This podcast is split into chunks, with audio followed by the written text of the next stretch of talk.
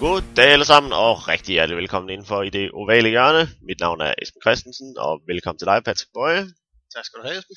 Vi er tilbage for tredje uge i træk. Det må næsten være en ny rekord for os. Det er helt ufatteligt. Det er øh, flere sæsoner siden. Det er siden vores rookie-sæson, at vi har klaret. det er godt at være tilbage i en, øh, i en god rytme her. Ikke mindst fordi, at vi jo virkelig er ved at ramme et punkt i sæsonen, hvor det begynder at blive rigtig spændende. Vi havde en masse fede kampe i den forgangne uge. Også mange kampe, der havde noget betydning for, øh, hvordan playoff-seedingen kommer til at være formentlig. Øh, hvilke kampe, eller hvilken kamp øh, stod branchen virkelig i øjnene på dig i den her runde? Jamen altså, det må jo sådan resultatmæssigt, og hvor vigtig den var for playoff og vores forståelse af ligaen, må det være Packers Panthers. Øhm, altså, det var mere eller mindre kampen om, om første seedet i NFC, og, øh, og at det så overbevisende, at Panthers i hvert fald i tre quarters slår Packers, det, øh, det, det var overraskende, tror jeg, for de fleste, selv for dig. Ja, altså jeg så selvfølgelig den her kamp. Øh, jeg er jo glødende Panthers-fan, som de fleste af jer måske ved. Øh, så det var jo en stor fornøjelse at se den her kamp. Øh, men, øh, men, men du har ret i, at det, det blev spændende til sidst, hvilket det faktisk aldrig skulle være blevet. Og det var næsten, det synes jeg næsten er det største takeaway for den her kamp. Det er, at vi ikke bare slog Packers, vi burde faktisk have tævet Packers. Øh, og det giver mig selvfølgelig, gør mig selvfølgelig glad som Panthers fan, men det får mig også til at tænke, at, at Packers måske ikke er så stærke, som vi troede, de var. Altså særligt deres forsvar.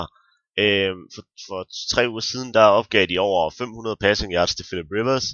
Øh, I sidste uge øh, opgav de, øh, eller blev de tædet af Broncos, fik Peyton Manning til at ligne øh, den bedste quarterback, han har lignet i år. for 340 yards for første gang siden 2009 eller sådan noget. Ja, og opgav også over 500 total yards i den kamp, og så i den her øh, kamp mod Panthers, der tillader de 37 point, har jo ikke kun én turnover, en af de lazy turnover, øh, så det er jo ikke fordi, at Panthers fik point for forsvaret, eller sådan, det var egentlig bare angrebet, der scorede 37 point, plus at øh, Cam to gange misser helt åbne receiver i endzonen som så ender med field goals. Det er 8 point mere lige der, vi kunne Det havde været 45 point. Det er lige pludselig ved at være rigtig, rigtig mange point. Så Packers forsvar øh, var egentlig måske det, det der chokerede mig mest i den her kamp. Det så godt nok skidt ud, og det har det gjort i et stykke tid nu. Jamen, det er fuldstændig rigtigt. Hvis vi lige skal, skal kigge på Panthers hurtigt, så har jeg sådan to takeaways fra den her kamp. Øh, for det første, øh, så, så har jeg en ros til, til Cam. Ikke så meget for den her kamp, fordi den så jeg ikke, men for de sidste par uger, som vi normalt kun har for gamle hvide mænd, der spiller quarterback. Nemlig, at han er blevet den her type receiver, der gør sin, øh, sin receiver bedre. Type quarterback, der gør sin receiver bedre, var det jeg prøvede at sige. Uh, altså, han kaster dem åbne, han får meget mere ud af de her receiver, end de nogensinde burde producere på, på den NFL-bane. Og den anden ting er, at forsvaret for anden uge i træk ikke kan lukke en kamp. Altså, det var fuldstændig samme som mod Colts. Jeg ved ikke, var det pass rushet igen, der simpelthen var for træt, fordi der manglede dybde? Altså lige pludselig kunne angrebet bare ikke producere en første down. Altså det her angreb havde været op og ned af banen i hele kampen. Og så da vi var foran med de her 23 point, var det jo med 8 minutter igen. Øhm, så kunne angrebet simpelthen bare ikke øh, producere en første down for at redde sit liv. Øh, det var egentlig ikke fordi det blev for konservativt, måske snarere tværtimod. Øh, vi blev ved med at kaste bolden, og det blev ved med at gå galt, og så øh, blev forsvaret for, for passivt, og det var fuldstændig det samme, der skete imod Colts. Jeg tror simpelthen mere, det var en scheme-ting, end det var, fordi pass var blevet træt. Det var da måske blevet træt, ligesom de fleste forsvar bliver træt sent i en kamp, men, men, men det, var mere, det var mere spilkaldende. Altså, forsvaret trak sig rigtig meget tilbage, og det var fuldstændig det samme, som det skete imod Colts. Og så tillader vi det første touchdown til, til James Starks, og så var man sådan, ah, okay, så er vi alligevel kun op med, med, med to scoringer, med 15 point var det på det tidspunkt. Øh, man, man bliver måske lidt for malig, tror jeg, at ske to uger i træk, og tænker, at den her føring, den er, den er rigelig stor nok til, at vi kan, kan køre den hjem. Og det var den så også i det her tilfælde, det var den ikke mod Colts. Øh, men det er da, det er da bekymrende, hvis, øh, hvis, hvis, hvis vi er så dårlige til at holde på en føring. Jeg tror også, det ligger i DNA'et. Altså, det har aldrig været et hold, der har smadret andre hold, selv de sidste to år, hvor vi har vundet divisionen. Det er ikke fordi, vi har, øh, vi har vundet ret mange kæmpe store sejre, og det har vi heller ikke gjort i år, de har været tættest hos alle kampe. Så måske øh, skal vi lige vende os til, hvordan det er at spille med en stor føring. Ja, altså jeg vil sige, i den her Colts kamp, synes jeg, man kunne se det på pass rush. De begyndte, altså sådan en spiller som Jared Allen, som jo ikke burde spille alle defensive snaps, kvæg hans alder, hvor, mange, hvor meget han bare har spillet de seneste mange år. Øhm, spillede jo, altså skulle jo rush pass, han skulle rush Andrew Luck hver eneste gang, bolden blev snappet. Og, og det kunne man godt se, det havde han ikke energien til, og hvor mange spillere i ligaen har energien til det. Altså nu får vi jo om øh, to øh, kampe, eller efter de næste to kampe, får vi Charles Johnson tilbage fra den her IR Boomerang, som er vores bedste pass rusher, øh, og det bliver jo en, et, kæmpestort boost for den her defensive linje, fordi du har ret i, rotationen er ikke stor nok lige nu. Vi har også et par defensive tackles skadet, og sådan, så betyder, at det er de samme spillere, der spiller rigtig, rigtig, rigtig mange snaps, og det er et problem. Men, øh, men overordnet set, så var det da en, en, en forrygende kamp, og, og dejligt at, at, at, få en sejr over Packers. Og du siger, at det giver noget klarhed, det var du fuldstændig ret i. Altså Panthers er nu to og en halv kamp foran Packers, øh, og to kampe foran Cardinals, de har ikke spillet mod hinanden, de to hold, i NFC, og, øh, og altså, hvis man lige skal se på det her slutspilsbillede, så har Cardinals jo faktisk indhentet Packers nu. De ligger lige på, på 6-2, de har ikke spillet mod hinanden. Øhm, og så Giants ligger øh, før NFC East lige nu på fjerde seedet. Det bliver vel... Øh, det bliver vel NFC East, der kommer til at tage det her fjerde seed. Altså Giants slår Bucks, det øh, var ikke, fordi det var en vanvittig spændende kamp. Den så Giants på det meste af tiden, selvom de godt nok var ved at smide det til sidst. Men hvis man skal se på det her NFC East som helhed, så har vi også den her Sunday night kamp, hvor, hvor Cowboys taber igen. Cowboys er måske ude, Eagles følger med. Hvordan ser du på NFC East lige nu? Jamen altså, i, Cowboys er rigtig langt nede, men når Romo kommer tilbage, så burde det her være det bedste hold i, øh, i den her division. Men Eagles så gode ud mod Cowboys. Øh, Sam Bradford ikke mindst har set godt ud nu i sådan seks quarters i streg cirka, men, men bye week ind i midten. Øh, så, så på den måde, hvis, hvis, hvis Jordan Matthews kan komme i gang, som han gjorde i den her kamp, så, så kan Eagles altså også øh, gå ind og røre ved det. Men jeg, har bare, jeg, synes, jeg tror, vi har set Giants ramme deres topniveau, og, og det, det bliver svært hen mod slutningen af sæsonen for dem at holde fast i den her føring, tror jeg. Giants er ikke noget vanvittigt godt hold, men det tror jeg heller ikke nogen af de andre hold er. Jeg er enig med dig i, at Cowboys er det bedste hold på papiret med Romo, men men nu har de tabt seks kampe uden ham. Altså man sagde, da han blev skadet, okay, han kommer måske til at misse noget ni kampe. Det ser det stadigvæk ud til, at han gør. Det synes man, den prognose kommer til at holde. Men man sagde også, at hvis Cowboys bare kan vinde to af de her kampe, hvor han ikke er med, så kan de godt, øh, så kan de godt blive ved med at blande sig i divisionen. Men det har de altså ikke formået at gøre. De har ikke formået at vinde en eneste af dem. De har været tæt på i mange af dem, men de har ikke formået at vinde en eneste af dem. Og det betyder vel, at Cowboys reelt er elimineret. Altså, nu har de tabt seks kampe, og jeg ved godt, det ikke er verdens bedste division, men at tro på, at de kan dels vinde de næste to uden Romo, som det ser ud til lige nu. Han misser i hvert fald en kamp mere, måske to. Og så dels kan vinde resten af kampene derfra. Det er vel for meget at bede om. Det er rigtig meget at bede om. Altså fordelen for dem er jo, at den her division bliver ved med at stille øh, kampe fra hinanden. Der er ikke nogen, der konsekvent slår deres divisionsmodstandere. Det er jo, det er jo en kæmpe fordel. Øhm, en ting, ting, der er værd at bemærke, og det, det er selvfølgelig noget, der kan ændre sig, men der var ikke nogen i den her kamp, der var mere ked af, at den gik i overtime end Des Bryant, som altså havde tunge, tunge langt ud af munden midt i fjerde kvartal som en, altså som, som en gammel hund. han har selvfølgelig ikke løbet ret meget de seneste uger, men han så godt nok træt ud. Og han var, de sidste fjerde kvartal var han mere end, en diversion, end, end han var noget som helst andet. Men han lignede dog, i hvert fald inden han blev træt, lignede han sig selv, og det er, det er et stort, kæmpestort plus. Men et, et yderligere problem for Cowboys, hvis vi bare lige skal smide lidt mere jord på den grav, det er deres kampprogram. De har et enormt svært kampprogram tilbage. De har kamp mod Panthers tilbage, de har Jets, de har Bills på udebane.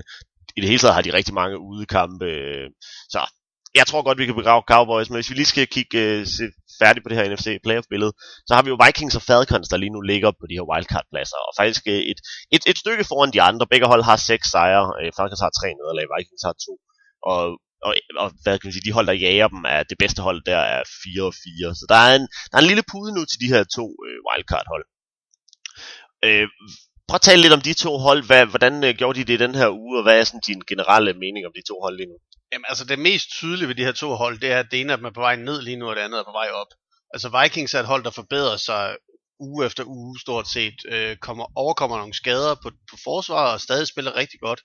Lukker fuldstændig ned for Todd Gurley i den her uge. Det gælder jo for begge forsvarene. Nej, han fik trods alt 88 yards, men i forhold til det, han har præsteret... I forhold til, hvad han har været før, og i forhold til mest af alt den, den indflydelse, han har haft på kampen før, hvor han bare har banket modstanderen, får han ikke lov til at gøre den her gang. Han får ikke lov til at dominere kampen jeg ved godt, 88 yards og touchdown, det, det er ikke verdens værste kamp for en running back, men mere i forhold til, hvordan han har været den eneste spiller på angrebet, formåede de trods alt at begrænse ham i den her kamp, og, og vinder over, over Rams i en kamp, som vi havde sagt var vigtig for, for NFC øh, playoff-billedet. Ja, den kamp er jo, øh, den er jo kæmpestor, fordi hvis, hvis Rams havde slået Vikings, så havde de to hold haft samme record nu, og så havde Rams selvfølgelig været foran på en tiebreaker. Nu i stedet for så er Vikings to og en halv kamp foran Rams.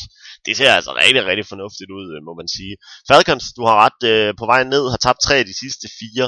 Øh, de skal i hvert fald til at stykke nogle sejre sammen. De har et relativt nemt kampprogram, det har vi talt om tidligere, men, men når man taber til hold som 49ers, så er det jo egentlig, øh, altså Bucks har lige også haft til på hjemmebane. Altså det bliver jo ikke ret meget nemmere end det, så, så spørgsmålet er, hvor meget de kan bruge det her nemme kampprogram til. Øh, som jeg lige sagde, så har vi nogle hold på 4-4. Vi har øh, Seahawks, Rams og Eagles i den her øh, i den her konference, som vel er dem, der realistisk set stadig kan, kan nå at blande sig. De hold, der ligger på 3 og 5, de skal i hvert fald virkelig til at, at tage sig sammen, hvis de skal med. Så hvis vi lige skal nøjes med at kigge på de hold, der ligger på 4 og 4, øh, det er vel Seahawks, man stadigvæk tror mest på af de hold. Jo, jo, jo, det vil jeg mene. Altså det, men på den anden side, Seahawks har ikke vist noget i den her sæson, der gør, at jeg skal tro på dem. Altså på den måde, så har jeg set mere for Rams, som jo øvrigt har slået Seahawks allerede. At, at altså, der er noget, der får mig til at tro, at, at de måske kan, kan klare sig ind. Men hvis vi når til playoffs, så er Seahawks også det hold, der vil formentlig vil kunne gøre mest der. Den lille sidste bemærkning her er at Vikings faktisk er, er lige med Packers nu på 6 og 2. De to hold møder hinanden her på søndag. Jeg tror stadigvæk ikke, at øh, Vikings kommer til at udfordre Packers på divisionstitlen. Øh, den her 6 og 2 record for Vikings er et resultat af en rimelig nem schedule og nogle, nogle, nogle heldige øh, bounces og sådan noget. Mens jeg tror, Packers vil, vil begynde at vinde igen snart. De har haft udkampe imod to af de absolut bedste hold i NFL og har, har tabt dem. Men, men det er ikke, fordi jeg er så bekymret for Packers det her divisionsrace, det er måske lige lidt for tidligt at piske en stemning op omkring, og det tror jeg også Packers vil sætte på plads på søndag. Øh, et, et, et hold, som jeg heller måske mig at nævne, som du glemte lidt i det her, nemlig som et hold, som er 4 og 5, jeg tror det eneste hold, der har den lidt show record af Saints, øh, som virkelig skal vise noget resten af sæsonen. Altså, vi snakkede om det sidste uge, at de har et nemt kampprogram. Øh, kampprogram. Det var selvfølgelig med den her øh, Titans-kamp, som de dominerede hele første kvartal, og så gik hjem, glemte, at der var fire kvarter i en kamp. øhm, så, øh, men, men en fluky, underlig kamp, der var øh, influeret af dommer, mærkelige, mærkelige dommer, øh, hvad hedder det, ja, dommerbeslutninger. Øh, Delaney Walker river tre bolde på battet passes, øh, og der er block kick og den muffed punt, og altså, det er sådan en kamp, som bare er, er underlig på alle måder. Det, øhm, ja, det var en kamp, som, som Saints virkelig havde brug for at vinde. Ikke? Hjemme imod Titans, det bliver ikke så meget nemmere. Øh, og nu er de så to kampe efter øh, Falcons i wildcard-ræset, og de er selvfølgelig langt, langt efter Panthers divisionsræset. Divisionen kommer de ikke til at vinde, men og, og selv wildcardet er langt væk øh, for Saints. Det gjorde virkelig, virkelig ondt for dem at tabe den her kamp.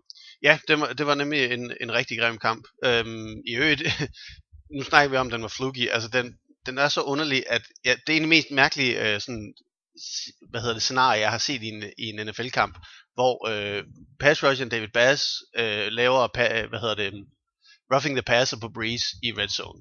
Øh, det er deres tredje roughing the passer i inden for 10 minutter, hvilket er fuldstændig fjollet og dårlig coaching.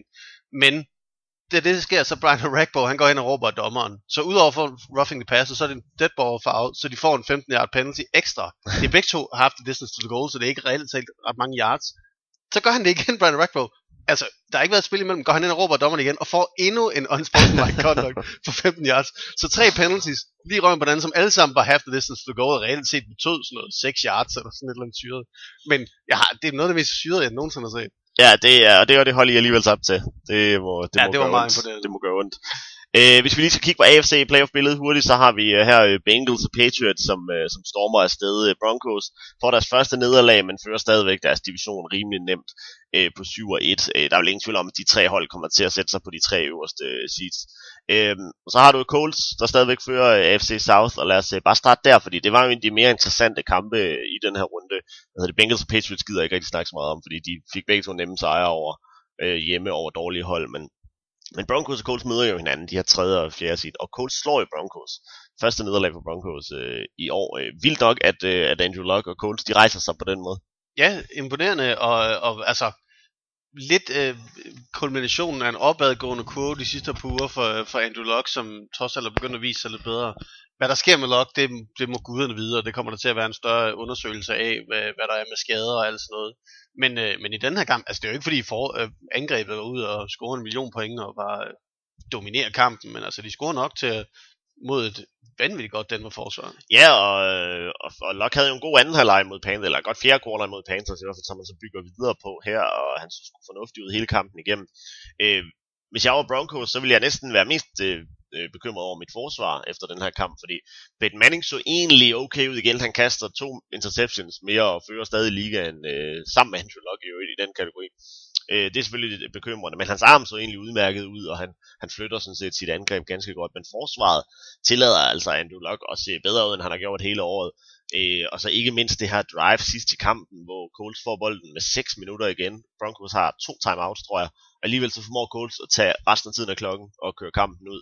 Det er altså meget, meget, øh, meget, meget bekymrende for et forsvar, der ligesom ved, at Colts vil løbe bolden primært ved forsøg til tid af klokken, at det så alligevel lykkes 6 minutter og to timeouts. Det er altså lang tid. Jamen, det, altså det vil, hvis du havde sagt det inden, så, så vil jeg sige, det var der ikke noget hold, der kunne gøre.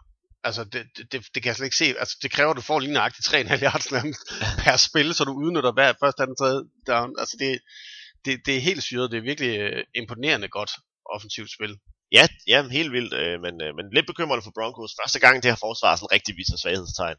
Øh, så har vi øh, det her wildcard-race i AFC, som, øh, som blev øh, endnu mere mudret i den her uge, kan man vist godt tillade sig at sige, øh, i kraft af, at Steelers slog Raiders. Hvis Raiders havde slået Steelers, så havde de haft sejre over både Jets og Steelers og været øh, en kamp foran holdene også. Men det gør de altså ikke, og dermed så er det lige nu Jets og Steelers, der er tilbage på wildcard-pladserne, mens øh, Raiders på 4-4, sammen med Bills i øvrigt også på 4-4, øh, jagter de her to hold. Hvordan ser du det øh, race? Jamen altså, alt afhænger af, af Big Ben her, i mine øjne. Altså, han er ude, hvis, hvis holdet og vi som ser er heldige, så er han ude en kamp, så er der bare week, og så kommer han tilbage. Men hvad er det for en spiller, der kommer tilbage, der har haft to knæskader på fem uger, eller sådan noget? Øhm, og det er en fodskade den her gang. Og en fodskade, ja, det er en midfoot, midfoot sprain, som i øvrigt, man selvfølgelig frygtede kunne være en Lis Frank skade, mm. som øh, tit er midt, eller som er midt i foden jo. Men, øh, men det er det heldigvis ikke, så, så hvis vi kan få ham tilbage, på fuld tryk, super, så kører Steelers, altså Anthony Brown fortsætter jo med Landry Jones øh, som, som quarterback, og med bare at for milliard yards, skulle jeg til at sige. Ja, hvis du endelig skal miste din uh, franchise quarterback, så er lige nu jo det helt perfekte tidspunkt. De har en, en, en hjemmekamp imod Browns, som Steelers allerede lige bør kunne vinde selv uden Big Ben, og så som du siger, en, en bye week. Og så er der en chance for, at han kan komme tilbage efter den bye week. Det er ikke sikkert, det kan godt være en skade, der tager længere tid der, men vi ved, at han er, han er som regel god til at spille sig igennem nogle skader. Han tuder over det, og han lader os høre, at han spiller igennem skader, men han gør det. Så lad os håbe, vi får ham tilbage. Og ja, du har ret, det bliver selvfølgelig meget, meget afgørende. Øh, ellers så tænker jeg lige nu, at Jets er favoritter øh, sammen med Steelers til at, at tage det her wildcard. Dels fordi de er en kamp foran Raiders øh, og Bills, og øh, dels fordi jeg synes, det er et mere komplet hold end de to. Raiders har ikke noget forsvar, og, og Bills er bare for ustabil. Ja, fordi jeg skulle lige sige, man kan sige, Bills er, har haft kampe på alle på tidspunkt i sæsonen, hvor en af deres grupper har spillet rigtig godt. Altså, der, der er ikke nogen af grupperne, der konsekvent har været dårlige, men der er stort set heller ikke nogen af dem, der konsekvent har været gode. Selv ikke den defensive linje, som... Altså, den defensive linje af receiverne burde være deres store styrker, men dem, de har også været op og ned og haft skader. Øhm, Jets, når de spiller bedst, er det er måske det bedste hold, selv med Steelers, selv når Steelers har running uh, øh, Roethlisberger, af de her wildcard potentielle hold. Men det har de jo bare ikke gjort de sidste to uger. Altså der, der, har, der har de været op og ned. Forsvaret har ikke været, været rigtig godt. Nej, Jets skulle sagtens have tabt den her kamp hjemme til Jaguars. Øh, der formår Jacksonville så at skyde sig selv øh, mere i foden, end Jets gør. Så, så, så Jets får sig en meget, meget vigtig sejr for dem. De skal helt klart øh, tilbage på det niveau, de havde tidligere på sæsonen, øh, hvor de øh, slog nogle gode hold og, og, og så gode ud, især på forsvaret. At deres secondary er begyndt at spille dårligt. Antonio Cromartie øh, ligner øh, altså den dårlige Antonio Cromartie, øh, som han jo har det med at, at, at finde frem til nogle gange. Så de skal helt klart øh, skal tage lidt sammen. Er der nogen andre af de her hold, Chiefs, Dolphins, Texans, øh, som kan blande sig i wildcard-ræset? Øh, nu gider vi ikke lige snakke AFC South division, fordi der kan Texans stadig blande sig, fordi den er så dårlig. Og men, Titans. Og Titans faktisk, ja. Men, øh, men særligt måske Chiefs og, øh, og, øh, og Dolphins. Er der nogen af de hold, du tror, der kan, der kan blande sig? Nej. lad, os bare, lad os bare sige det kort.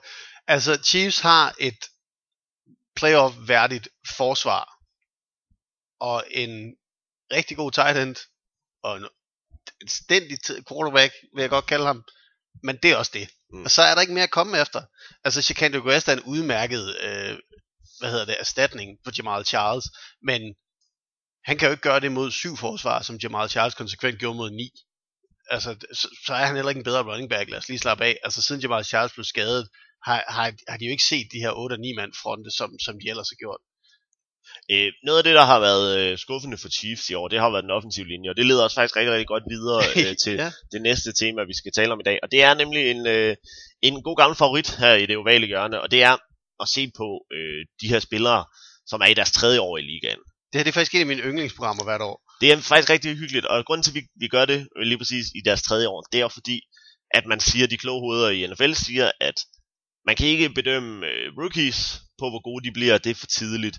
Andre spillere, ja, der skal man begynde at se noget, men det er det tredje år, at spillerne virkelig skal begynde at levere og vise, om de er øh, hjørnesten på deres hold, og nogen man virkelig kan regne med.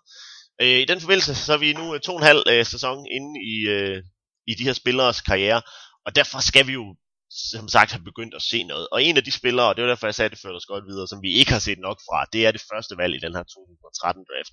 Det er Eric Fisher, offensive tackle, som, som Chiefs tog med første valget. Han har vel været øh, en af de største skuffelser i en første runde, kan jeg godt sige allerede nu, som er fyldt med skuffelser. Ja, øh, vi har jo lidt en, en, en regel om, at vi sjældent øh, bedømmer linemen alt for meget, simpelthen fordi vi ikke er kvalificeret til det. Men jeg tror ikke, der kan være nogen, der har set fodbold de seneste par år, som kan være i tvivl om, at Erik Fischer i hvert fald ikke er værdig af et første overall valg. Og jeg ved ikke, hvornår vi rammer den, her, den, den, den spiller, der er i den her draft, men der går, der går i hvert fald lidt tid. Øh, det er en draft, der er berømt for øh, at have været sindssygt ringe. Jeg vil faktisk sige, nu hvor vi har siddet og set den igennem, måske er den ikke så dårlig, som den har fået ry for, men, øh, men det vender vi tilbage til. Øh, her i toppen er den rigtig, rigtig dårlig. Og øh, lad os bare gå hurtigt videre til, øh, til, til pick nummer to, Luke Jokel, som jo ligesom Eric Fischer nærmest ikke rigtig er blevet starter, sådan fast starter på noget tidspunkt. Øh, Luke Jokel har været det i år, tror jeg, men det er vist mere af, af, af nød end af, end af lyst. Altså han har også været rigtig dårlig, og det er jo interessant, øh, eller også lidt en, en smule trist måske, at vi kører de her... Øh, hele den her forberedelse op til draften, sådan, hvem blev nummer et, blev det Luke Jokel, blev det Eric Fisher, begge to var virkelig gode, og det viste sig, at de begge to var skide dårlige.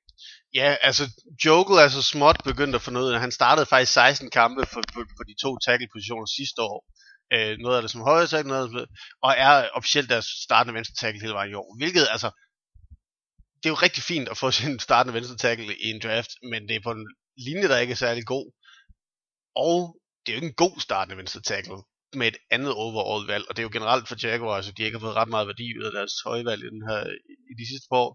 Men, men Jokel er, da, er virkelig et tydeligt billede. Altså, men det, det kunne være værre, vil jeg sige med ham. Altså Erik Fischer har i hvert fald præsteret meget mindre og blevet rykket til højre tackle, som jo generelt, vi ved, er en, er en mindre værdifuld position end, end venstre tackle. Øh, så på den måde er, for Jaguars der mere ud af Jokel, end, end Chiefs gør af Fisher. Ja, og vi skal faktisk kun lige nogle øh, 100 km sydpå for at finde øh, et hold, der har gjort det endnu værre end Jacksonville. det er Miami Dolphins, som øh, ikke bare vælger de defensive end Dion Jordan med tredje valg. De trader op fra, jeg tror det var det tiende valg, for at gøre det. Dion Jordan har vel været, altså, er måske er han det ringeste valg i den her draft, i betragtning af, hvor meget de offrede for at komme op for, for ham. Det er ufatteligt, at der er tvivl om, hvorvidt han er det ringeste valg. altså, det siger jo lidt om toppen af den her draft, altså, at der er, og vi, der, vi rammer flere kandidater, men, men vi har selvfølgelig de tre top, er de selvfølgelig de tre værste. Altså, Dion Jordan, lidt, lidt hurtigt stats på ham, øh, listet som officielt starter i én kamp i sin karriere, øh, har et sack, ikke i den kamp, hvor han starter, vel at mærke. Han har været suspenderet, he- altså suspenderet hele det her år, og det er hans tredje suspension. På tre år. det er sindssygt. Altså, det er ufatteligt. Altså, han var jo en kæmpe stjerne på Oregon. Og, og ufatteligt, at, altså, vi snakker altså, måske han er lidt for, for lille til at spille rigtig godt på det, altså i det her NFL-forsvar, men at han slet ikke leverer noget, og bare bliver suspenderet gang på gang, det er simpelthen ufatteligt en af mine yndlingsting, der nogensinde er sket, og det er selvfølgelig hårdt at sige om en mands skæbne, men han er der så stor en skovl, at jeg godt synes, man kan tillade sig det. Det er, at forud for sidste sæson var der så mange historier om, Dion Jordan, han er blevet meget større, han har virkelig taget på, han har virkelig, øh, han har virkelig trænet, han har virkelig givet den gas, han er blevet så kæmpestor, han var gået fra at være den her lille finesse pass rusher, til at være sådan et ordentligt based, eller Alden Smith øh, bygning, ikke? Og altså, var der noget mere forudsigeligt, end at han så blev taget for steroider? Jeg er rimelig sikker på, at vi forudsagde det på den her podcast. og det er ikke engang løgn. Altså, det er ikke engang en joke. Jeg er rimelig sikker på, at vi forudsagde det på den her podcast, at han blev taget. Og der gik en uge fra de her historier begyndte at komme ud, til han blev suspenderet. Altså, han har blandt andet leveret en... Det, og det er, jo ikke, det er jo ikke kun det, han blevet, han er også blevet suspenderet, fordi han ikke kan holde sig fra en eller anden form for substance of abuse, som vi ikke ved, hvad er. Det, det kommer de som regel ikke ud med, men øh, alkohol eller stoffer. Men altså, hvor stor en skovl skal du også være, hvis du er en relativt lille linebacker-type, ja. og du så, altså hvis du endelig skal tage steroider, så skal du sgu da ikke tage så mange, at alle i hele verden taler om, hvor meget større du er blevet. Nej, det... Amen. Han, han leverede jo også en urinprøve, som var tyndet op med vand, i et forsøg på at få den til at, at fejle. Øhm, så det er super. Dion Jordan, godt, god livsvalg generelt. Godt. Ja, det var top 3. Øh, det, var, det, var, det var ikke så flot. Øh, det bedste valg indtil videre, det må være, sige at være Lane Johnson, som Eagles tager med det fjerde valg, en offensive tackle, som ikke har været nogen stjerne, men øh, der er i hvert fald langt bedre end de tre øvrige her. Ja, altså han har startet stort set alle kampe øh, siden, øh, ikke i sit første år, men siden 2014. Bortset var, at han var lidt skadet sidste år, og han rykkede over til, til venstre tackle, efter Jason Peters er gået ud, og har faktisk gjort det rigtig fint de sidste to uger. Så på den måde, altså en, en spiller, der, der i hvert fald er modnet og har vist, at han, han i modsætning til så mange andre af de her gren faktisk kan præstere for sit hold. Øhm, må jeg lige nævne noget sjovt i øvrigt, inden vi, vi går igennem, vi snakker også om det lige før. Jeg tror, det er første gang, vi gør det her, hvor alle 32 spillere valgt i første runde stadig er på deres, det hold, de blev draftet af, hvilket jo i sig selv er meget, i sig, øh, sig selv er meget godt, men også lidt, lidt trist, at det er en, at det sker så sjældent. Ja, det er en god pointe. Det tror jeg heller ikke er, er sket før. Bortset, man kan jo selvfølgelig indvende, om Dion Jordan reelt er på holdet, men det er han vel teknisk set. Han er i hvert fald på, altså ikke på rosteren, men han er i hvert fald ansat af, af Miami Dolphins lige indtil han suspension over, øh, går, går over, og så bliver han formentlig fyret. Jeg videre med øh, Chip Kelly blev reddet fra sig selv i den her draft, hvis nu Dion Jordan stadig havde været der ved fjerde valget. Øh, Chip Kelly er jo tidligere Oregon-træner, og øh, har det med at være lidt forelsket i sine tidligere Oregon-spillere. Så, så det kan være, at han har været heldig med, at Dolphins traded op foran ham for at tage Dion Jordan. Så han fik Lane Johnson, som i hvert fald er bedre. Øh, Detroit Lions tager med fundevalget Ezekiel, også kendt som Ziggy Ansar, en pass rusher, som blev beskrevet som meget rå, kom ud af college. Det var han også, han leverede ikke rigtig noget i sit rookie-år. Havde en god sæson sidste år med 6, tror jeg, men men han har ikke rigtig formået at bygge videre på den i år.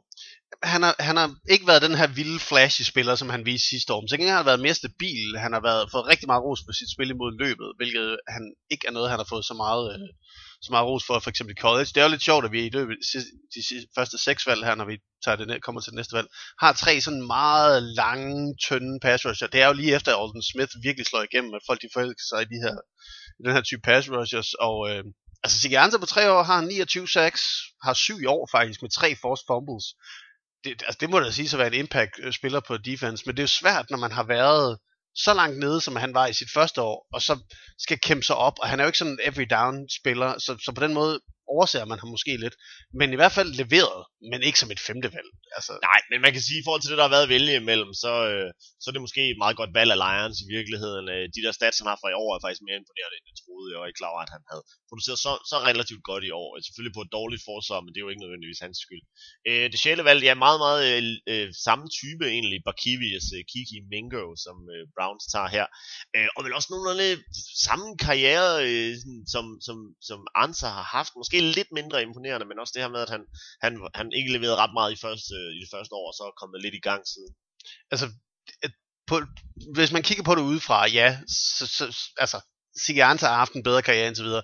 Hvis man kigger på rent statistisk, er hans karriere, Sigianzas karriere meget bedre end Mingo. Altså, han har 22 sacks mere. Altså, for Kvirs Mingo, Mingo har 7 sacks i sin karriere på tre år, som en pass rusher.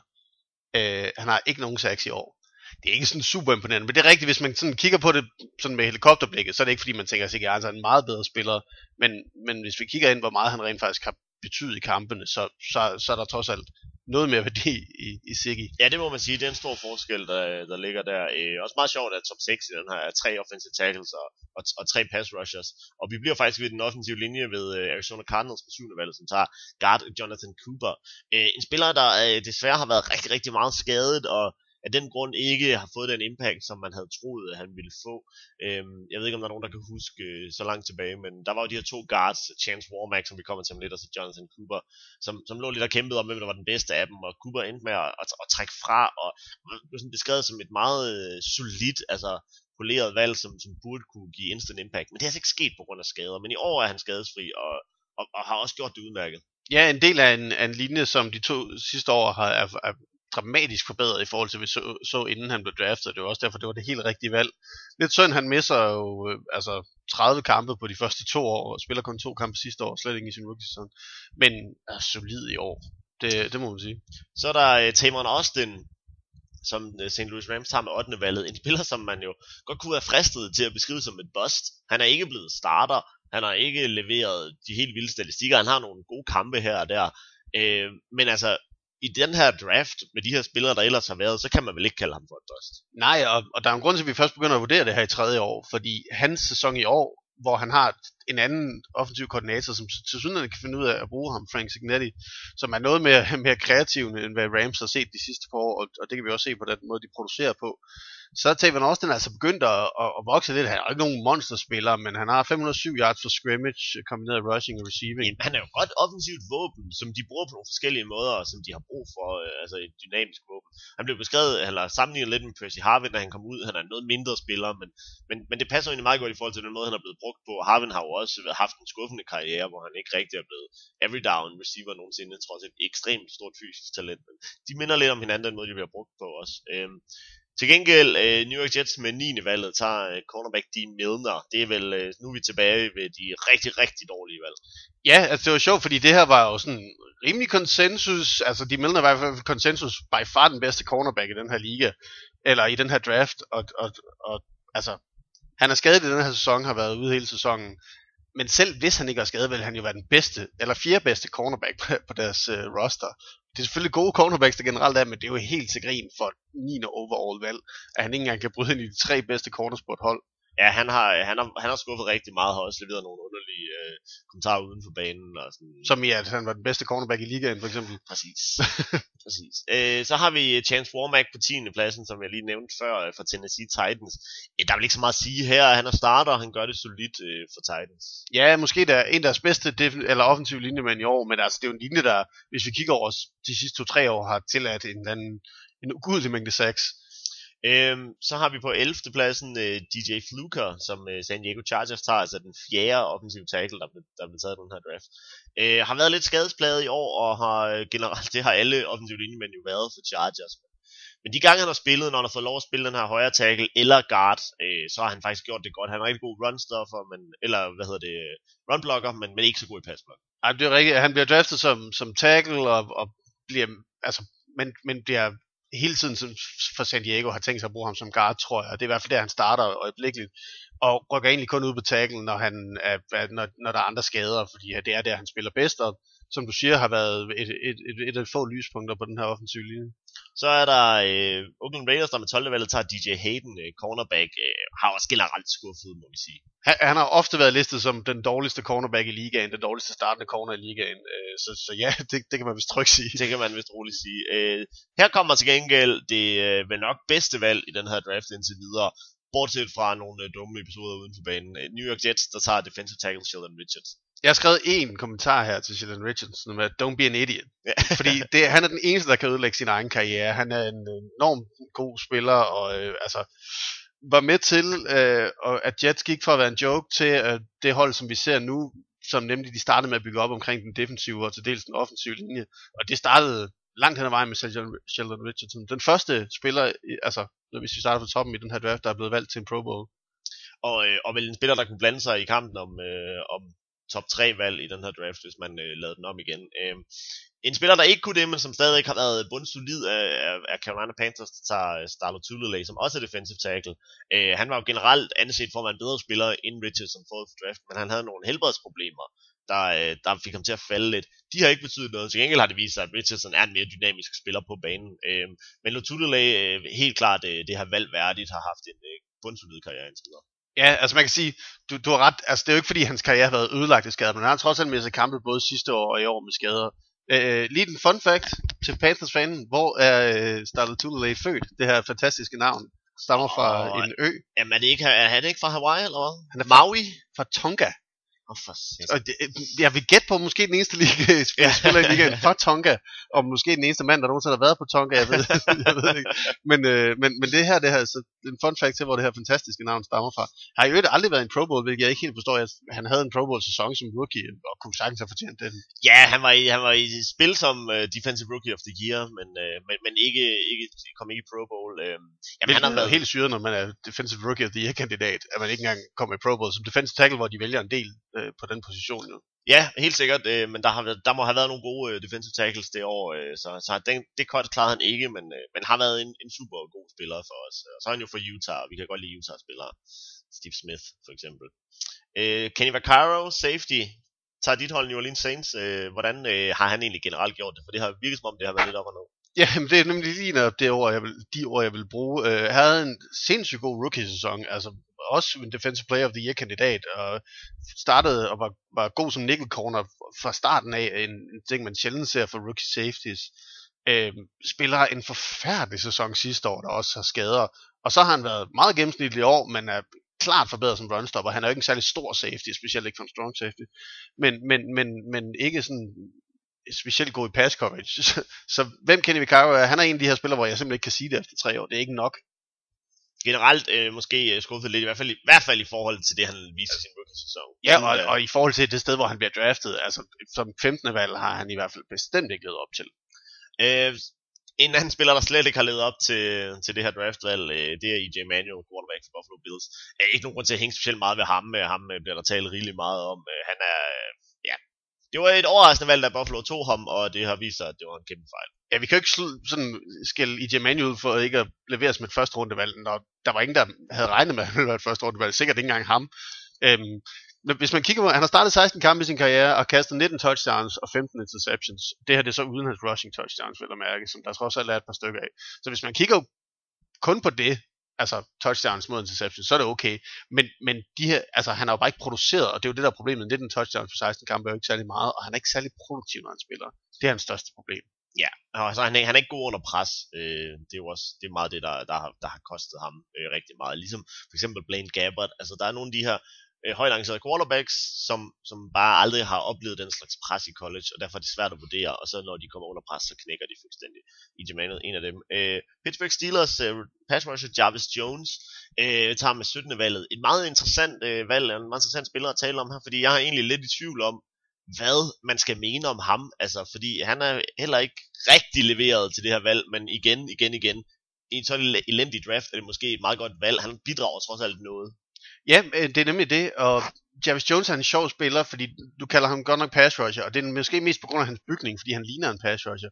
Men han er jo en af de her, jeg skulle til at kalde dem sjældne, men nærmest ikke eksisterende første runde linebacker, som ikke er de her inside linebacker thumpers, som bare har 200 taklinger per øh, år i college, og heller ikke er sådan purebred pass rusher, men ligger et eller andet sted imellem. Og, og derfor er det så svært at vurdere ham, fordi han har 49 solo-taklinger på de 19 kampe, han har, han har startet, Det er og, ret dårligt. og 4,5 sack. Så det er sådan, det er ikke gode stats, men det er heller ikke forfærdelige sacks. Det er alligevel to og en halv tackling per kamp er vel dårligt. det er rigtigt, det er ikke imponerende. Og så har han, var han på IR sidste år, den her IR Boomerang. Øhm, men det, altså som du selv siger, i en god draft vil han ikke være særlig imponerende, men i den her draft er det vel okay. Men hvis man kigger isoleret på det, så hvis du vælger en linebacker med 17. valget, så forventer du en, din bedste linebacker på holdet. Helt sikkert, helt sikkert. Han er i hvert fald en spiller, der har meget bevis stadigvæk. Og igen, en vi ikke rigtig ved, hvor vi har hende.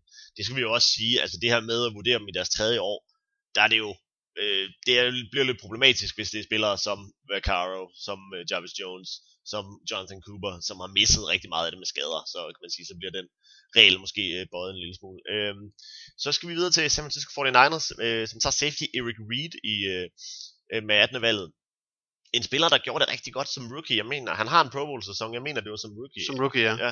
Øh, men siden da er han øh, også faldet en lille smule sammen. Ja, altså apropos skader, så har det, det, her, det er en, en mand, der på et hold, der generelt har haft rigtig mange skader for forsvaret, kun misset én kamp, hvilket i sig selv er selvfølgelig en, en kæmpe fordel at have, den, have en spiller, man kan regne med uge efter uge. øh.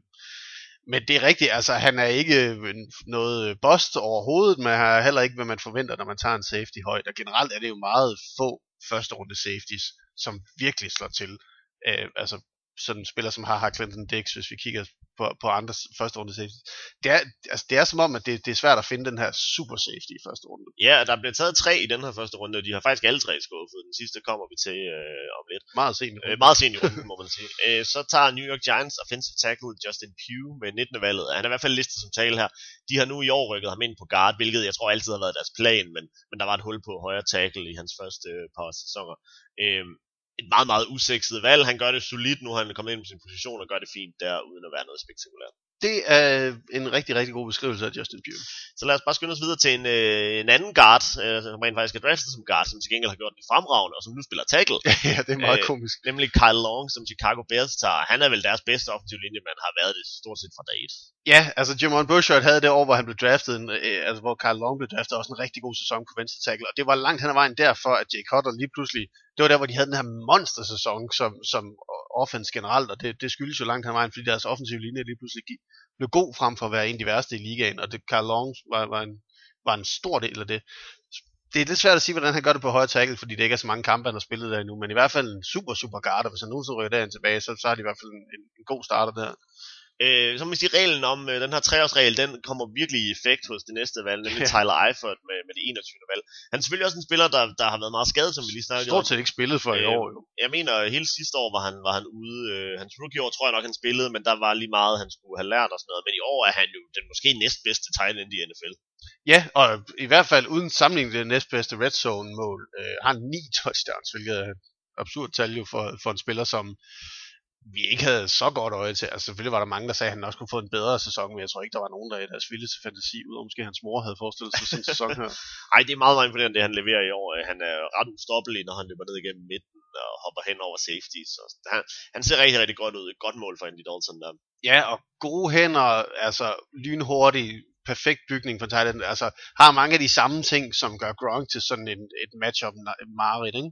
Ja, en poleret spiller kommer ud af Notre Dame, som har det med at producere nogle, øh, nogle meget, meget, meget øh, NFL-klare øh, spillere. Så, så en god karriere, han har gang i Tyler Eifert. Han skal nok blive stor. En anden spiller, der også har været virkelig, virkelig god for sit hold, det er Atlanta Falcons cornerback, Desmond som Trufant, som øh, nævnes som en af de bedste unge cornerbacks i NFL. Det gør han i hvert fald inden sæsonen. Jeg har ikke hørt så meget til ham siden da, faktisk. Men, men altså, et godt valg, må man også sige, så sent i draften.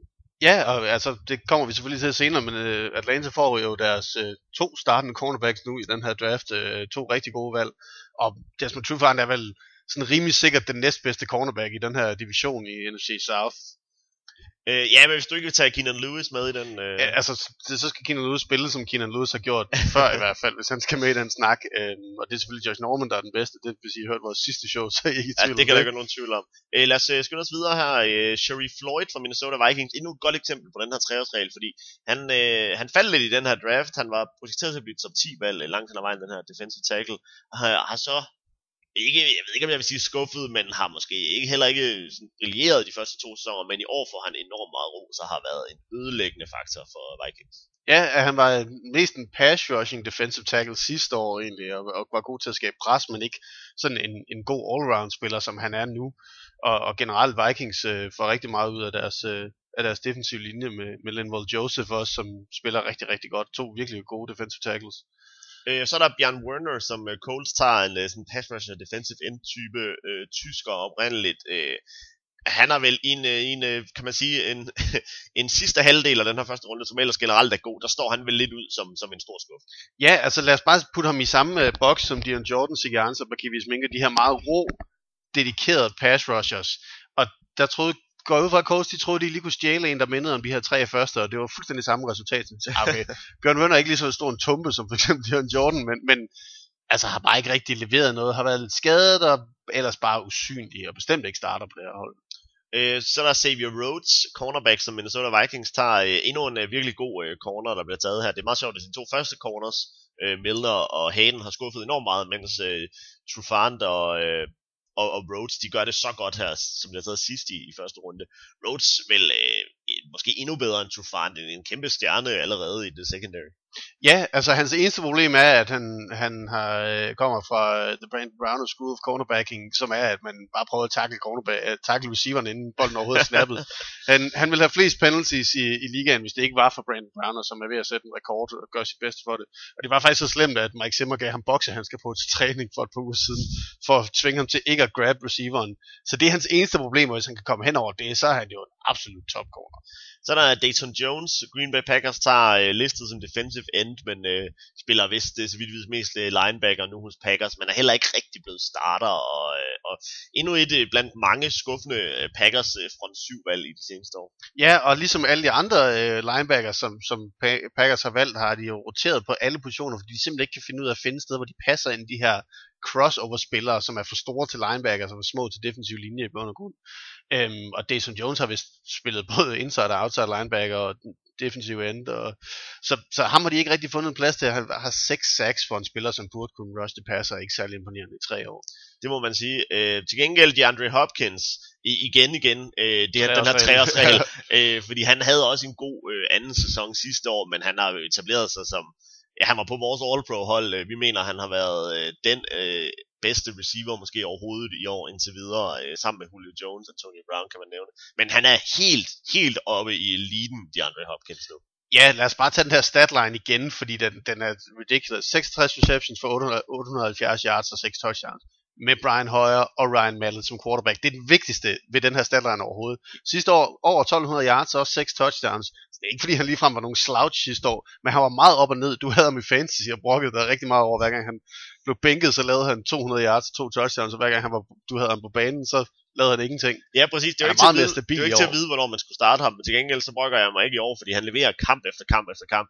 Og den her statline, du, det er jo efter 8 kampe, skal vi huske, så han er on pace til 132 catches og øh, hvad, og over 1700 yards og, og et hav touchdowns. Altså, det har været meget, meget imponerende igen. Du nævner den her elendige quarterback-situation. Vi snakkede lidt om det sidste uge. Øh, altså, det er fantastisk, at han bliver ved med at levere, og han bliver ved med at være så åben, som han er. Øh, det er jo ikke fordi, at han, det er sådan nogle contested catches. På en eller anden måde, så formår han som den eneste trussel på det her angreb at blive spejlblank meget, meget imponerende denne gang. Statistisk burde han jo være den bedste receiver i ligaen, hvis det ikke var fordi, der allerede var to receivers, der er over 1000 yards nu, hvilket er fuldstændig absurd også. Altså, de to spillere, du nævnte, ud over ham, er begge over 1000 yards.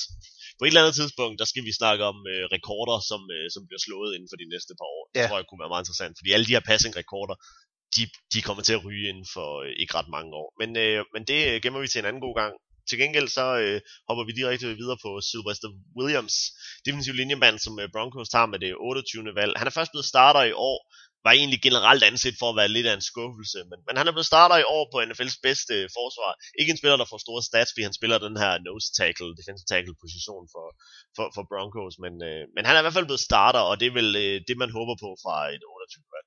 Ja, og det er, en, altså, det er jo generelt, den her nose tackle position er enormt svært at vurdere, når man ikke selv er spillere på forsvaret, fordi at de gør rigtig meget. Altså det, de gør det meste, det er jo bare at tage to øh, offensive linjemænd ud af spillet og skubbe dem en lille smule tilbage, så har de egentlig gjort, hvad de skulle. Men det er jo ikke noget, man ser.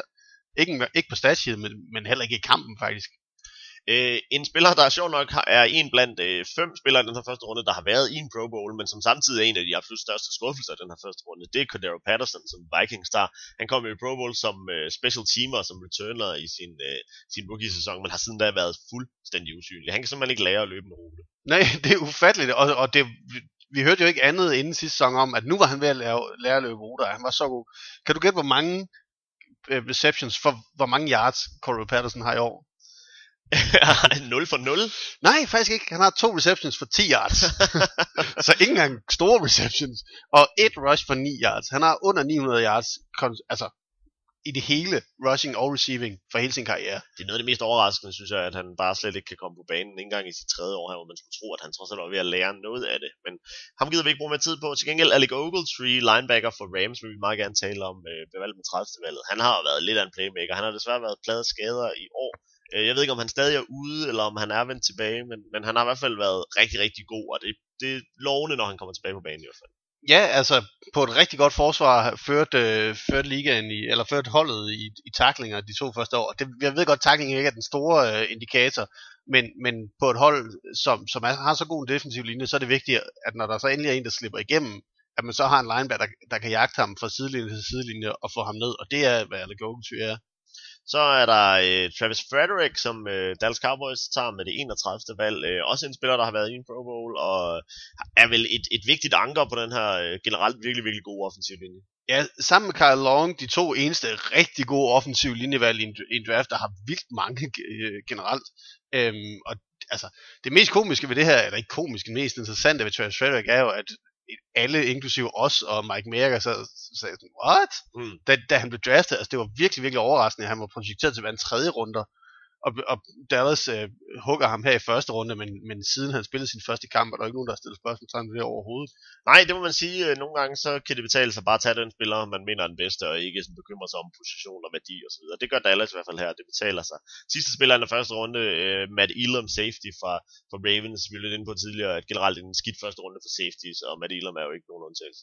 Nej, nok den værste af de her tre. Øh, han har ude hele den her sæson, har kun haft en interception i hele sin karriere, og mistede faktisk starterrollen sidste år i omkring 12 eller 13, så vidt jeg husker, fordi han simpelthen ikke leverede konsekvent. Altså han, han kan flashe rigtig meget fysisk talent, men det hjælper ikke så meget for en spiller, der er de defensive safety blanket.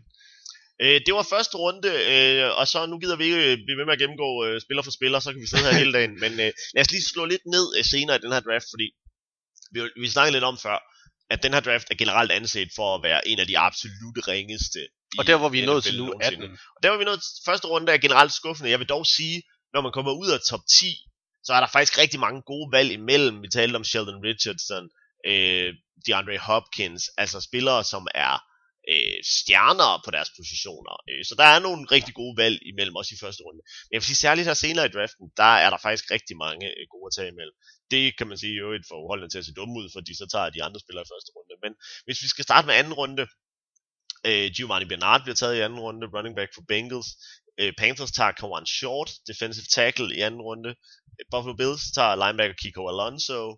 Øh, Steelers tager Le'Veon Bell i anden runde, og Patriots tager linebacker Jamie Collins i anden runde. Det er sådan umiddelbart de fem highlights i den her runde, som jeg ser det. Hvem af de spillere, øh, om ikke dem alle sammen, øh, vil du gerne øh, lige slå ned på her? Jamen altså, Le'Veon Bell ved vi alle sammen, hvem er, så, så lad os bare lade være med at bruge for meget tid på ham, men, men Jim Collins er jo en, en del af den her overhaul, som Patriots har lavet på deres forsvar, og en af, en af, altså, som er grunden til, i mine øjne, at de er så gode i år, som de er. Øhm, så, så, så han, han er for, i, mit, i, min, i mit blik, eller i mine øjne, en spiller, hvor de har fået helt vildt meget værdi i anden runde. Ja, så snakkede vi jo sidste, år, øh, sidste uge om, at uh, Kawan Short er et bud på uh, Defensive Player of the Year i år. og Panthers tager ham i, i anden runde. Det var meget sjovt, at vi tog de her defensive tackles i både første og anden runde. Og så er den position ligesom, man kan sætte flueben ved den for de næste 10 år. Det ser det heldigvis ud til, at vi kan, fordi de gør det begge to fremragende. Særligt Short, altså utrolig god værdi, vi fik der. Og så er der, øh, ja, Kiko Alonso er jo lidt en, en spøjs, et, et spøjs navn her, fordi han er jo ikke hos Buffalo længere, men Buffalo får en super god rookie-sæson ud af ham, så er han desværre skadet i sit andet år, men nu er de så flippet ham for øh, en øh, LeSean McCoy, øh, som gør det fremragende. Så det er jo også god værdi for Bills der, må man sige. Det må man sige for et andet runde valg at få LeSean McCoy og en god øh, linebacker-sæson på en position, hvor du i forvejen er stærk. Så prøv lige at høre den her tredje runde, fordi det er altså helt vildt, det der sker i her. Jeg prøver lige at tage dem langsomt, fordi der er mange gode spillere. Tight end Travis Kelsey til Chiefs, guard Larry Warford til Lions, defensive tackle Benny Logan til Eagles, uh, safety, cornerback Tyron Matthew til Arizona Cardinals, Teron Armstead, offensive tackle til Saints, wide receiver Keenan Allen til Chargers, tight end Jordan Reed til Redskins, og defensive tackle Brandon Williams til Ravens. Det er jo så mange playmakers, det vil jo være godt for en første runde. Ja, og, altså, og det her det er kun de allerbedste. Altså, der er i hvert fald en 4-5 mere, som man sagtens kunne, kunne tage ud og sige, det her det er over gennemsnitlige starter for deres hold. Men, men, men lad os bare tage, tage dem, du tager der. Altså, Travis Kelsey ved vi alle sammen, hvem er en, en af de bedste tight ends i ligaen. Han behøver vi vel ikke dvæle så meget ved. Men altså Larry Warford, som vi jo øh, nåede at rose, inden hans rookie-sæson overhovedet gik i gang, for at være et kæmpe monster, er nok den bedste linjemand, øh, Detroit har overhovedet. Han har selvfølgelig været skadet, hvilket er rigtig ærgerligt. Og så Benny Logan, som i de første to sæsoner ikke var sådan vildt imponerende, men i år virkelig har spillet godt. Det må man sige en stor nøgle til, at det her øh, Eagles forsvar har været så godt. Og så det er måske, vil jeg våge påstå, øh, bedste valg i hele den her draft, hvis man ser på værdi. Tyron Matthew øh, til Arizona Cardinals. Vi talte også om ham som en mulig øh, defensive player of the year sidste uge han er jo over det hele, og vi vil ikke dvæle så meget ved det, fordi vi har, øh, vi har efterhånden siddet her i lang tid nu, men han er en fantastisk spiller, vi snakker meget om ham i sidste uge, utrolig god værdi, øh, hvilket der også er i Keenan Allen, kan man, hvis man lige skal tage ham, også han er desværre skadet nu, men var på vej til at slå rekorder som receiver, også helt vildt, han falder til tredje runde. Ja, altså helt syret, øh, den, altså lad, lad mig så lige øh, klappe lidt af Taron Armstead også, som, som måske kan, kan konkurrere med de her to spillere, du lige nævnte, som det bedste draft, øh, draftvalg overhovedet. Altså øh, får egentlig bedre øh, venstre tackles overhovedet i ligaen i tredje runde, også når man tænker på, hvor mange spillere, der blev valgt i første runde på offensive tackle. Et virkelig god værdi af Saints her.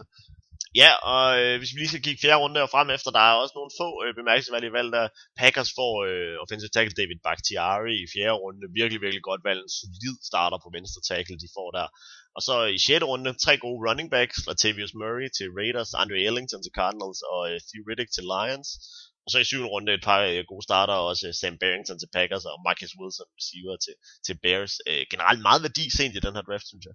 Ja, og generelt, hvis man scroller ned igennem, så den her draft har bare leveret rigtig mange starter. Det er selvfølgelig svært at se, så når man lige uh, scroller ned over, men, men jeg vil tro, at det er en af de drafts, der har leveret flest starters lige nu i ligaen. Øh, i, i, i, hvis man kigger over de sidste 4-5 år.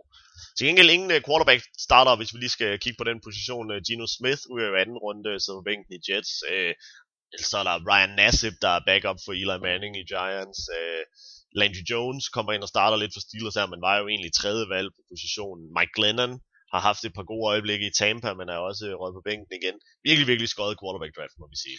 Ja, det er godt nok ikke imponerende.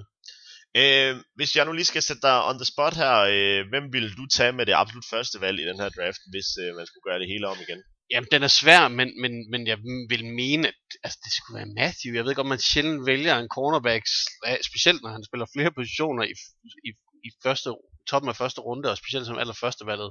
Men jeg synes faktisk, han har fortjent det. Altså, der er DeAndre Hopkins og, og Desmond Tufan er også deroppe af, og, og Sheldon Richardson selvfølgelig, men, men den er svær, fordi det er som om, at der er rigtig mange af de her spillere, der er rigtig god værdi i slutningen af første runde eller i anden runde, men der er ikke så mange af dem, der virkelig er super first overall værdi. Jeg vil faktisk, hvis det var mig, så ville jeg tage, nævne to helt andre navne, end du nævner der, øh, nemlig Quan Short og Le'Veon Bell. De ville... Øh, Le'Veon Bell sidder jeg så lige og glemmer. Det ville, det, det, det, det, ville, det ville i mine øjne være, være de, to, øh, de to bedste spillere, måske sammen med Tyron Matthew. Jeg synes, de tre øh, var i spil. Øh, tæt forfulgt af, af dem, du også nævner der, altså DeAndre Hopkins og, og måske en dag... Øh, øh, hvad hedder det, øh, Benny Logan har også gjort det helt forrygende godt, altså Keenan Allen, som vi nævnte. Så der, det, jeg er ingen tvivl om, at øh, top 10 ville se helt anderledes ud. Jeg vil faktisk godt øh, lægge ud på bloggen og sige, at der ikke er nogen af de navne, der blev taget i top 10, som vil være i top 10, hvis man gjorde det hele om. Det er helt sikkert. Og, og generelt første runde vil se meget, meget anderledes ud. Altså der er i hvert fald 12-15 spillere af dem, der er blevet valgt i første runde, som ikke vil blive valgt i første runde længere. Det må vi sige. Det, øh, så det er en øh, dumme karakter til holdene umiddelbart for, for den her draft. Det, øh, det ser altså ikke alt for godt ud øh, samtidig. Så øh, var det her med vores øh, forsvar af 2013-draften, som måske har fået et lidt dårligere ry end den fortjente, fordi der er faktisk mange gode spillere Ikke? Masser af gode spillere. Øh, skal vi lige her de sidste par minutter kaste et lynhurtigt blik på de kommende kampe, og lad os bare starte med den første, og det er jo torsdagskampen, som er, er, er, er ganske vigtig i det her wildcard-race. Det er øh, Buffalo Bills, der er på besøg hos øh, New York Jets. Øh, hvordan ser du den kamp udspille Jamen altså, det, det er to hold, som er, er meget op og ned, og specielt de seneste par uger, men som jo ligner, ligner hinanden rigtig meget generelt. Øhm, så altså, det er ufattelig svært at se, hvordan den her, de her AFC East ud over Patriots rent faktisk udspiller sig. Ja, vi snakker om Buffalo er meget svingende. Øh, hvis de kan ramme niveauet her, Jets har jo også været lidt på vej ned. Hvis de kan tage en kamp i New York, så vil jeg næsten sige, at de her to hold, de har, øh, de, altså, udelukker lidt hinanden på en måde. Ikke? Altså, jo. Der er brug for, at, øh, at Jets de, de vinder den her kamp også. De går på 6 og 3 og sætter sig lidt på, på den her wildcard-plads. Så vi kan sagt før, at Green Bay og Minnesota spiller mod hinanden i den her uge. Det er forkert, det er næste uge. Green Bay har faktisk en meget, meget nem kamp hjemme imod Detroit til at komme lidt tilbage på, på sporet her. Øhm, andre spændende kampe, så vil jeg sige, Dallas, Tampa Bay, måske lidt sneaky. Altså, bare det, at et af de her hold får en sejr, synes jeg bliver, bliver relevant, fordi Bucks kan komme på 4 og 5, holde sig lidt i live, mens Cowboys, hvis de vinder, øh, kan få den her utrolig vigtige sejr, i, øh, mens de venter på, at Romo kommer tilbage. Ja, altså Dallas skal have den her uden Romo, og det er den, det er den nemmeste kamp, de har uden Romo formentlig. Øh, altså skal vinde den her kamp for at have nogen chance for at komme i playoffs. Ellers så vil jeg sige, det er en, øh, en, lidt, en lidt fesen uge. Øh, andre kampe, man kan hive ud. Måske Vikings, Raiders, også spændende for, for wildcard-ræset i, øh, i begge konferencer. Øh, begge hold der kunne, kunne rigtig godt, særligt Raiders, kunne, kunne virkelig godt bruge en sejr for øh, at følge med. Ikke mindst fordi både Pittsburgh og, og New York Jets har, har kampe, de burde vinde. Der er godt nok nogle møgkampe i den her uge. Der er virkelig, virkelig mange skodkampe. Til gengæld ser det bedre ud i primetime, end det gjorde i den forgangne uge. Der så det jo virkelig, virkelig dårligt ud. Øh, den her uge får vi torsdagskampen, som er spændende. Øh, øh, Sunday night er spændende. Arizona, Seattle, og så øh, Monday night øh, lidt af en stinker. Øh, Houston, Cincinnati, fordi der kommer Bengals nok til. Bengals for anden uge i træk en primetime kamp hjemme imod et fuldstændig håbløst hold. Ja, vi får virkelig lov til at se dem, når, når de bare ødelægger folk og, og, og ser allerbedst ud. Og det, igen, det tror jeg rent faktisk er et af de her hold, hvor det gør dem stærkere, fordi Andy Dalton virker som om, at det, altså, om det lige er, hvad de skriver i aviserne, men i hvert fald virker det som om, at den generelle opfattelse af ham har en indflydelse på hans selvtillid og hvordan han spiller. Det er selvfølgelig svært at sige, men sådan virker det i hvert fald. Så, så for ham og for det her hold generelt er det måske vigtigt, at de rent faktisk får lov til at knuse nogle skodmodstandere i primetime. Og så øh, blæste vi lige lidt hurtigt forbi den, men ugens kamp er vel øh, Cardinals øh, hos Seahawks. Ja, og mest fordi det er hos Seahawks, fordi Cardinals er alt andet lige, har ikke set så stærkt ud de seneste uger, som de gjorde i starten af sæsonen, men stadig lige nu er det noget bedre hold end Seattle, og hvis det var i Arizona, så ville jeg ikke være i tvivl om, at Cardinals tog den her kamp. Og Seahawks bliver ved med at have svære kampe. Det er ligesom om, at det hold øh, kun har svære kampe i år særligt på hjemmebane, hvor vi jo forventer, at de er uovervindelige, men, men i år har de bare mødt nogle virkelig gode hold på hjemmebane, så derfor så har de så også tabt et par af dem, og, øh, og det er jo ikke nogen undtagelse her, der er jo ingen tvivl om, Cardinals bør være favorit i den her kamp. Det, det, vil, det vil jeg tage dem som, og Seattle har så også, Seattle har gjort det, som, som det normale dårlige hold, der gør det, de spillet op eller ned til deres modstandere i år, og stort set kun spillet tætte kampe. Men selvom vi jo har et billede af, at Cardinals har haft en fremragende sæson, og Seahawks har været i det mest skuffende hold, hvis Seahawks vinder den her, så er der altså kun én kamp øh, imellem de to hold, og øh, det kunne jo være rigtig interessant, hvis det skete. Ja, det eneste, altså det er bare kedeligt, hvis Seattle skal vinde den division igen. Det er sjovere, hvis Cardinals skal vinde. Det synes Men det er jeg sjovt, hvis den er tæt til gengæld. Det er rigtigt. Den sidste kamp, vi måske skal fremme her i New England øh, mod New York Giants, øh, i Giants. Øh, jeg ved godt, det er ved nogle år siden, og Super Bowl og bla bla bla bla bla, men hvis Patriots skal tabe en kamp i år, det er ikke helt umuligt at forestille sig, at det bliver den her. Nej, men nu sagde du i Giants, og det er lige netop der, hvor Brady han har tænkt sig at stikke bolden op, tror jeg. Altså, det er, er, jeg, jeg kan ikke se sådan som Giants. Altså, Giants har kun én ting i år, og det er bare at give bolden til Odell Beckham 500 gange hver kamp. Og altså, vi ved Patriots, og jeg ved godt, det er øh, en, en kliché, men der er en grund til den kliché. De er gode til at tage de bedste våben væk. Og det er også derfor, at det er sådan nogle syrede spillere, der har afgjort de her meget, mange, mange kampe, som de her to hold har, har spillet. Øhm, så, så hvis de kan bare blanket Odell Beckham og holde ham til 90 yards, hvilket er en rimelig god kamp for en receiver generelt, men så har jeg svært ved at se Giants gøre noget som helst. Men det kan være, at jeg sidder dum ud næste uge. Det er mit, øh, jeg vil sige, det er mit upset pick i den her uge. Øh, jeg tror, uh, Giants de øh, tager øh, pynten af Patriots og slår dem på hjemmebane. Øh, spændende kamp i hvert fald umiddelbart. Meget bedre kampe i det sene vindue end i det tidlige øvrigt i den her uge. Der er faktisk ikke rigtig en eneste af de tidlige kampe, der er ved at se. Øh, så der kan man godt finde på noget andet at lave, hvis, øh, hvis man har lyst til det. Men man er dum nok til at være Saints-fan, så skal se, se dem håbe på, at de kan slå Washington på udebane. Det er lige før, det er faktisk er den eneste kamp, hvor begge hold har noget på spil. Men ja. lad, os, øh, lad os lukke ned for i dag, og øh, forløbig tak til dig, Patrick. Det var en fornøjelse som altid. Ja, i lige måde. Og øh, tak til jer derude, fordi I lyttede med, og vi tales øh, ved i næste uge.